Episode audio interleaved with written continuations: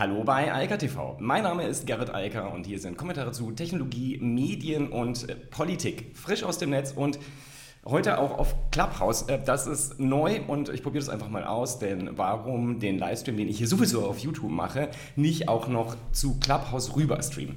Marc Zimmermann, der mich gestern auf Clubhouse gebracht hat, meinte so, das funktioniert nicht und das ist auch gar keine gute Idee, denn ähm, das ist ja mehr so ein Diskussionsformat auf Clubhouse, darüber müssen wir gleich auch noch sprechen, aber ich sag mal, es gibt ja immer auch einen Anlass für eine Diskussion und manchmal ist es ja ganz gut, erstmal ein paar Hintergrundinformationen zu haben und dann kann man ja immer noch darüber diskutieren und schauen, ob man das nicht auf Clubhouse macht. Denn auf YouTube geht es nicht, wo ja hier der Livestream läuft. Ähm, da kann man das natürlich auch live anschauen, also mich dann auch sehen. Ähm, das geht natürlich mit anderen Leuten nicht, denn Clubhouse ist ja Audio only. Ähm, die Frage, die ich mir aber eigentlich stelle, ist, ist Clubhouse jetzt eigentlich ein Hype oder vielleicht sogar ein Trend und das Ding setzt sich dann langfristig durch? Außerdem geht es heute um soziale Netzwerke. Da gab es eine ganze Menge spannender Artikel, die die sich da die Frage stellen, ob die Algorithmen uns sozusagen quasi umbringen. Ähm, ich glaube nicht, aber äh, da gab es auch Gegenmeinungen und die teile ich sehr weitgehend. Außerdem gibt es da so ein bisschen so eine Art Blockwartverhalten im Moment in den sozialen Netzwerken. Es geht um das, äh, den Capital Riot und äh, da sind einige Leute unterwegs und identifizieren die jetzt und melden dann die Menschen ans FBI. Ähm, ich bin mir nicht ganz sicher, ob das äh, wirklich positiv ist, aber zumindest ist es ähm, diskussionswürdig. Und dann geht es noch kurz um Amazon, denn die haben gerade eine Rundfunklizenz beantragt. Äh, ja, das äh, ist in gewisser Weise zwangsläufig und erforderlich. So, was soll diese ganze Sache mit dem Clubhouse-Ding jetzt? Also, im Moment ist das Teil erstmal Invite-only. Das heißt, man kann da nicht drauf und wer mich jetzt fragt, ob man eine Invitation bekommt, sorry, meine beiden Invites sind weg und ich weiß nicht, wann ich neue bekomme. Ähm, äh, so ist das Leben, ähm, das äh, ist halt im Moment ähm, der Weg dahin. Und deshalb, die erste Frage lässt sich da auch leicht beantworten. Clubhouse in Deutschland, denn Clubhouse gibt es schon lange, seit letztem Jahr in den USA. Clubhouse in Deutschland ist definitiv ein Hype. Also, das ist nichts, was irgendwie jetzt äh, zufällig äh, entstanden ist, und, äh, sondern es wird getrieben gerade von dieser Invitation-Only-Kiste. Ähm, mein Account ist unter @ica wie überall quasi im Netz, in, bei allen sozialen Netzwerken, da kann man mich erreichen. Ähm, das sieht dann so aus wie jedes andere Profil in jedem anderen sozialen Netzwerk auch.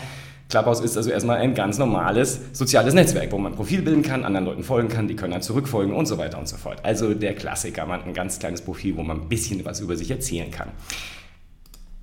Soziales Netzwerk und jetzt kommt der Punkt, es ist Audio-only. Und das ist der Teil, den ich persönlich sehr spannend finde und daraus resultiert dann auch die Frage, ob das vielleicht ein Trend werden könnte. Denn Nochmal, momentan ist es definitiv nur ein Hype. Ähm, wie das entstanden ist, hat UMR sehr schön aufbereitet. Ähm, das wurde von äh, zwei Podcastern quasi nach Deutschland gebracht und die Geschichte ist mittlerweile Geschichte. Das, was in den letzten Tagen und der letzten Woche passiert ist, ähm, kennen diejenigen, die das jetzt irgendwie schon länger nutzen, länger wie gleich eine Woche hier in Deutschland und nur wenige noch länger, weil sie über die USA an Invitations früher rangekommen sind, sich früher damit beschäftigt haben.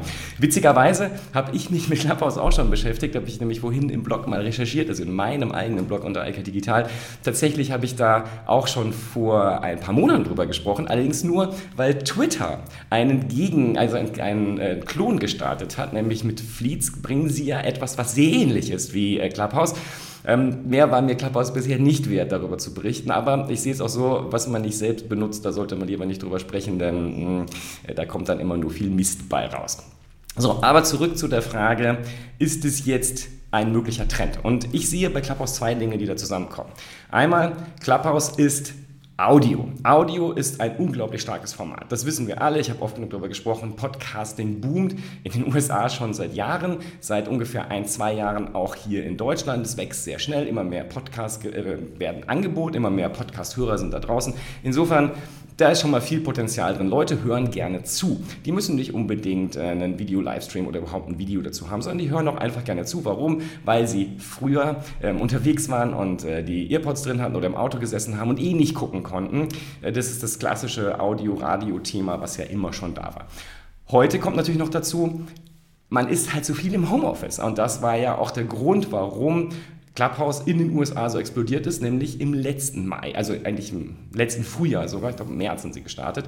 Und damals war halt auch dort die Thematik des Lockdowns und die Leute haben sich halt irgendwie unterhalten wollen, aber wenn man zu Hause rumläuft, will man ja nicht immer vor der Videokamera sitzen und dann ist Audio schon ein tolles Format. Und was ich faszinierend finde an Clubhouse ist, man kann auf Clubhouse mit anderen Leuten diskutieren in geschlossenen Räumen oder in offenen Räumen und diese Unterbrechungen, die bei Videokonferenzen sehr verzögernd und unangenehm äh, funktionieren, funktionieren auf Clubhouse sehr gut. Also das ist etwas, was sie technisch gelöst haben, besser als zumindest alle Videokonferenzsysteme, die ich kenne. Man kann also relativ gut dazwischen reden, was natürlich für eine Diskussion, also eine angeregte Diskussion, viel besser ist. Das ist dann ein bisschen mehr so, als säße man in einem Raum und ich glaube, dass das einer der technischen Gründe ist, warum das Ding läuft. Die andere Sache ist, es ist live. Also man muss das natürlich, es ist ein Chat, der Audio auf Audiobasis läuft und live funktioniert. Und live ist das Megathema überhaupt, da habe ich auch oft genug jetzt darüber gesprochen. Es ist ganz egal, ob das die Livestreams hier auf YouTube sind, auf TikTok, auf Instagram. Alles, was wirklich richtig gut läuft, funktioniert live und ist nicht aufgenommen und guckt, man guckt sich später an. Das ist sozusagen nur noch der, das Add-on, das ist die Zweitverwertung, dass man irgendwann ein Video später sich nochmal anschaut. Das äh, richtig cool, die richtig coolen Dinge passieren live und so fort. Und deshalb äh, hat Clubhouse hier natürlich zwei riesen Vorteile. Audio, das kommt gut an und dazu halt dieses Live-Format. Und beim Thema Audio kommt noch was anderes dazu. Das ist das Erste, was mir gestern auch dazu einfiel, als ich mir das so angehört habe. Aber ansehen kann man nicht so viel auf Clubhouse, da sieht man nur die Icons der Profile, die an Diskussionen teilnehmen oder zuhören. Bei ganz vielen Videokonferenzen schalten sehr viele Leute ihre Kamera aus. Und ähm, das sagt ja auch eine ganze Menge darüber, wie die Menschen damit heute so umgehen. Die wollen nicht unbedingt gesehen werden und wollen sich auch nicht präsentieren. Ähm, darüber kann man jetzt diskutieren, ob es gut oder schlecht ist für eine Videokonferenz. Ähm, persönlich akzeptiere ich das zum Beispiel bei meinen Mitarbeitern nicht, sondern wenn wir zusammen eine Videokonferenz machen, dann haben alle die Kameras an, damit man sich sehen kann und das Feedback auch sofort hat und nicht unbedingt dazwischen reden muss, sondern man schon am Gesichtsausdruck des anderen sieht, dass die Idee vielleicht nicht so doll ist. Aber ähm, in ganz vielen Videokonferenzen ganzen Webinaren und so weiter passiert das halt so und man kann da auch nichts gegen tun. Das ist halt einfach so und zeigt nur, dass ganz offensichtlich viele Leute lieber ein Audioformat hätten. Und insofern, hier kombinieren ein paar Dinge, die sehr gut zusammenpassen. Und deshalb, ich sage, ich hänge mich mal ein bisschen aus dem Fenster raus. Ich glaube, dass Clubhouse einen ziemlichen Trendfaktor hat und eine gute Chance, den Hype zu überleben. In den USA gibt es das auch noch, läuft seit über einem Jahr, ist sehr erfolgreich und insofern, warum sollte es in einem Jahr in Deutschland nicht mehr erfolgreich sein? Halte ich für unwahrscheinlich und das Modell mit Invitational Only, ja, alter Hut, aber das sorgt halt dafür, dass die Leute dann, wenn sie eine Invitation bekommen, doch erstmal reingucken und äh, sich überlegen, ob sie das vielleicht für sich brauchen können oder nicht. Und dann ist ja immer so der erste Eindruck, äh, der zählt und äh, den muss man halt machen, wenn man dann seine eigenen Invite bekommen hat und ich wünsche jedenfalls allen viel Spaß dort. Ich glaube, mir macht es jedenfalls Spaß und ich werde einfach schauen, ob man es irgendwie sinnvoll einbauen und nutzen kann für als Feedback-Kanal, als Audio-Feedback-Kanal zu IKTV. So, weg von diesem Thema und hin zu den äh, Algorithmen von sozialen Netzwerken. Also, äh, das Wall Street Journal hat gestern eigentlich die Diskussion angestoßen, die dann durch mehrere Blogartikel, Tweets und so weiter äh, sehr um sich gegriffen hat. Und zwar ging es im Kern darum, es geht eigentlich um Remy, um genau zu sein. Weemy war das Thema, was äh, die Leute aufgeregt hat. Denn habe ich auch darüber berichtet, wir sind ja sozusagen, wir haben von den großen Plattformen die Leute vertrieben, also die Plattformen haben Trump und seine Entourage äh, weggescheucht und die haben sich dann erstmal nach Palais verzogen und jetzt aktuell nach Mivi und Mivi kämpft halt darum, dass sie dort nicht untergehen und das gleiche Schicksal wie Palais hinterher haben. Die Frage, die sich die Washington Post hier gestellt hat, ist, ist das, was die großen sozialen Netzwerke machen. Und zwar gar nicht, dass, dass, sie Trump ausschließen, sondern dass sie den Stream so massiv beeinflussen, ein Problem. Und das macht Miwi ja anders. Bei Miwi, Miwi funktioniert so wie Twitter früher. Und der Artikel startet auch genau damit. 2016 war sozusagen der Breaking Point, denn da hat Twitter auch gesagt, wir packen einen Algorithmus hinter den äh, Stream und wir machen es nicht mehr chronologisch. Das ist natürlich nicht ganz richtig, denn zum Beispiel in meinem Twitter-Client, ich nutze Twitterific, da ist das alles schön noch so chronologisch wie früher, weil ich das genau nicht will. Ich mag nämlich die Situation, dass mein Feed einfach so bespielt wird, wie er chronologisch reinläuft. Ich will das nicht algorithmisch hochgerankt haben. Das habe ich schon bei Facebook, das reicht mir da auch und das hat ja auch gewisse Nachteile. Und das gleiche war bei Instagram und so weiter. Also es ist schon richtig, so ungefähr vor vier, fünf Jahren sind die alten Feeds weggebrochen. Und Mibi macht es anders und das ist sozusagen etwas, was die Autorin hier sagt, das wäre eine Option, wie man das ganze Problem lösen könnte und wieder dahin käme, wie es früher war. Ich muss persönlich für mich sagen, kann ich auch mal zeigen, das ist mein äh, Start, äh, Startscreen ähm, auf äh, dem iPhone und der sieht so aus und wie man sieht, da gibt es keinen algorithmisch basierten Feed, der da reinläuft und für alle, die mich erreichen wollen, die können auch gut sehen, wo sie mich am besten erreichen können, nämlich über Signal und iMessage und natürlich noch per Mail.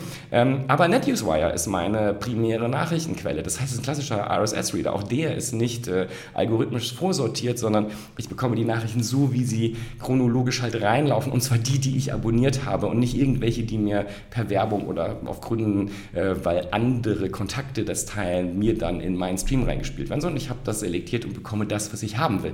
Und das kann ich halt auch nur empfehlen, denn das sorgt dafür, dass man das liest, was man wirklich lesen will und nicht irgendwas, was einem so zugespielt wird. Aber zurück zu dem Artikel. Er hat schon ein paar richtige Punkte und sagt halt, ja, die Algorithmen definieren, wie, die, wie, die, wie wir die Welt sehen. Aber das war früher übrigens auch so. Google ist auch nichts anderes, also die Google-Suche, als ein Algorithmus, der schon immer definiert, was wir suchen und was wir vor allem finden. Das ist also nichts Neues und dass die sozialen Netzwerke das machen, hat natürlich auch viele Vorteile. Wir sehen, dass das geht und es ist etwas, was hochgradig auch spannend ist, denn es hilft uns ja zu selektieren und gewisse Informationen auszumändeln. Gerade im privaten Bereich ist das auch hilfreich, denn da sitzen halt keine Redakteure, die die Nachrichten für uns vorselektieren. Also da ist schon was Wahres dran. Spannend fand ich dann äh, quasi die Gegenrede von äh, Ben Evans. Ähm, der hat sich dann nämlich aus dem Thema ausgelassen, hat einen sehr schönen Vergleich gezogen, den ich spannend finde. In dieser Debatte geht es ja vor allem darum, dass man die sozialen Netzwerke irgendwie reglementieren will. Also dass man denen vorschreiben will, wie sie ihre Content Moderation äh, betreiben und er sagt halt, das funktioniert so nicht. Man kann nicht die sozialen Netzwerke mit einem Verlag oder den publizistischen, journalistisch betriebenen Medien vergleichen. Das funktioniert nicht. Die haben gewisse Ähnlichkeiten, aber sie sind es nicht. Und den Vergleich, den er zieht, ist das SMS-System. Und er sagt, das, was heute über Twitter, Facebook und andere gesagt wird, wie die Politik damit äh, das behandeln müsste, das wäre so, als hätte man vor ein paar Jahren gesagt, die 25 Milliarden SMS, die jeden Tag verschickt wurden, die hätten von irgendwem redigiert werden müssen oder die Telcos hätten dafür verantwortlich gemacht, gemacht werden müssen, wer dort was an wen schickt. Und da gab es auch Gruppen und also was ja nicht so, als hätte es nicht vor 20 Jahren auch schon größere SMS-Ketten und Gruppen gegeben. Alles nichts Neues letztlich. Und der Vergleich hinkt nicht, sondern der ist richtig. Natürlich, der Algorithmus verändert das ein bisschen, aber den kann man auch immer noch gut umgehen, auch in den heutigen, der heutigen Lage der sozialen Netzwerke. Anyway. Ich glaube, dass der Punkt hier richtig ist. Ich denke, dass wir soziale Netzwerke nicht vergleichen können mit klassischen Medien. Das funktioniert nicht. Klassische Medien sind etwas anderes. Die sind, die haben eine Redaktion, die haben einen Redakteur, die haben Verantwortliche, während soziale Netzwerke von uns allen mit Informationen bestückt werden. Und meine Lehre aus der letzten Woche ist, die sozialen Netzwerke müssen sich auf die Leute äh, konzentrieren, die dort Mist bauen und müssen die halt rausschmeißen. Das funktioniert. 73% weniger Fake News auf Twitter zum Thema US-Wahl, weil Donald Trump nicht mehr da ist. So einfach geht das. Das ist das, was passieren muss. Und diese Verantwortung haben meiner Meinung nach die sozialen Netzwerke auch. Aber das ist eine andere als eine redaktionelle Verantwortung für den Komplettinhalt, den ein Redakteur von der FAZ oder dem Wall Street Journal oder sonst wem trägt. Der muss gelesen haben, was da veröffentlicht wird. Der ist verantwortlich. Ansonsten natürlich niemand. Und dann gab es in der Harvard Business Review noch einen schönen Artikel, der sich auch mit dem Thema beschäftigt. Und da wird gesagt, und da ist natürlich eine ganze Menge Wahres dran, die Probleme, die soziale Netzwerke haben, liegen an der Obsession mit der Skalierung. Und ähm, ja, das sorgt dafür, dass Missinformationen, Fake News etc. nach oben gespült werden. Das wissen wir auch alle. Das, was halt besonders äh, stark in irgendeiner Form geliked, kommentiert und diskutiert wird, das spült sich dann in noch mehr Streams rein. Und das ist ein Problem. Und das ist natürlich für die Medienanbieter, die neuen Medienanbieter wie Facebook, Twitter, Google, YouTube etc. sehr, sehr spannend, weil sie dadurch mehr Aufmerksamkeit bekommen. Logisch, das funktioniert. Und ja, ich ich denke, das ist etwas, was man in gewisser Weise vielleicht einschränken kann. Wo ich aber glaube, der wichtige Teil, das habe ich auch oft genug gesagt, ist, sind, liegt bei uns, bei uns, der Community, die diese Dienste nutzen. Wir müssen sagen, wie wir uns das vorstellen, im Zweifel sagen, wir machen dabei nicht mit. Ähm, das ist nämlich der Punkt, der geht und auch das hat sich in den letzten Wochen ja gezeigt. Mit ausreichend Druck bewegen sich sogar Facebook und Twitter und das geht alles ganz schnell plötzlich.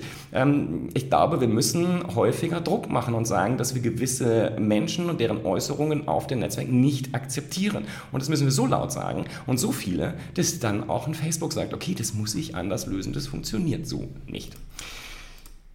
Allerdings darf das meiner Meinung nach nicht so weit gehen wie das, was da im Moment äh, passiert in den USA. Ich habe ein gewisses Verständnis dafür. Natürlich äh, fühlen sich gerade auch Jugendliche äh, jetzt geradezu animiert, die Bilder vom Kapitol auszuwerten. Ich meine, die Menschen, die dort das Kapitol gestürmt haben, haben sich ähm, Selfies gemacht, live gestreamt und das alles ins Netz gestellt. Die haben es zwar hinter dann irgendwann gelöscht, weil ihnen dann doch irgendwer gesagt hat, vielleicht, das, was du da machst, ist hochgradig illegal. Du kannst 20 Jahre in den Bau gehen dafür, dass du das Kapitol gestürmt hast. 20 Jahre Gefängnis, das ist das, was da einigen Leuten bevorstehen kann. Und dann haben die die Sachen gelöscht. Aber vorher hatten natürlich andere das schon längst wieder gespeichert. Und das Problem ist jetzt, diese Informationen sind auf einmal im Netz und werden jetzt ausgewertet. Und zwar akribisch. Das Problem, was ich dabei sehe, ist, das klingt so ein bisschen wie Blockwart. Und ähm, so nett das auch ist, und ich finde das ja auch lobenswert, wenn dort gute Informationen zusammengestellt dann ans FBI oder andere Behörden gegeben werden in den USA, um die Leute dingfest zu machen. Aber das kann halt auch schnell in die falsche Richtung äh, losgehen, denn ähm, das Bildmaterial ist vielleicht nicht ausreichend. Und die, die in der dritten oder vierten äh, Reihe stehen, werden dann auch verfolgt und dann werden Dritte zu Unrecht sozusagen beschuldigt oder den Pranger gestellt, die nichts damit zu tun hatten. Und spätestens dann hört der Spaß auf. Und ich glaube, das ist einfach, also zumindest das, die Publikation dieser Informationen im Netz wieder, das halte ich für hochgradig falsch und gefährlich. Das ähm, Informationen zu sammeln und wirklich helfen zu wollen und die Behörden zu unterstützen, kann ich noch akzeptieren, aber dann bitte die Informationen eben an diese Behörden geben und nicht ins Netz stellen, weil das ist äh, ziemlich schwierig und ein großes Problem meines Erachtens. Anyway, guter Diskussionspunkt jedenfalls. Letzte Nachricht noch ganz kurz. Amazon beantragt eine Rundfunklizenz. Warum machen die das? Ja, weil die die Champions League-Rechte haben in der Primetime. Und ähm, das ist nicht mehr On-Demand-Video, das ist Livestreaming und in großem Stil und ähm, bei hohem Interesse. Also brauchen Sie wohl eine Rundfunklizenz. Anders als das, was ich hier mache bei dem Livestreaming, dafür brauche ich keine zum Glück, ähm, ist das eine ein bisschen andere Hausnummer und deshalb ist es nur konsequent, dass Amazon jetzt eine Rundfunklizenz beantragt. Ähm, ich vermute mal, sie haben da auch noch weitergehende Pläne, aber jetzt geht es sicherlich erstmal um die Champions League und danach gucken sie einmal, was sie damit noch so machen können. In diesem Sinne, ähm, ich wünsche weiterhin eine wunderschöne und spannende Woche. Viel Spaß auf Clubhouse. Ähm, der Punkt, der Test ist, ich werde das jetzt so machen, ich werde den Livestream, den ich ja eh hier live mache, auch immer auf Clubhouse Livestream und werde danach mich mit denen, die dort sind, einfach dort unterhalten. Ähm, das ist nämlich der schöne Vorteil. Äh, ich habe jetzt eine ganze Menge Informationen reingeliefert, 15 Minuten viele Team und wer Lust hat, kann das dann einfach dort mit mir in Audio weiter diskutieren. Hier schalte ich jetzt ab und wie gesagt, bis dann. Ciao, ciao. Das war Eika TV frisch aus dem Netz. Unter eika.tv findet sich der Livestream auf YouTube. Via eika.media können weiterführende Links abgerufen werden. Und auf eika.digital gibt es eine Vielzahl von Kontaktmöglichkeiten.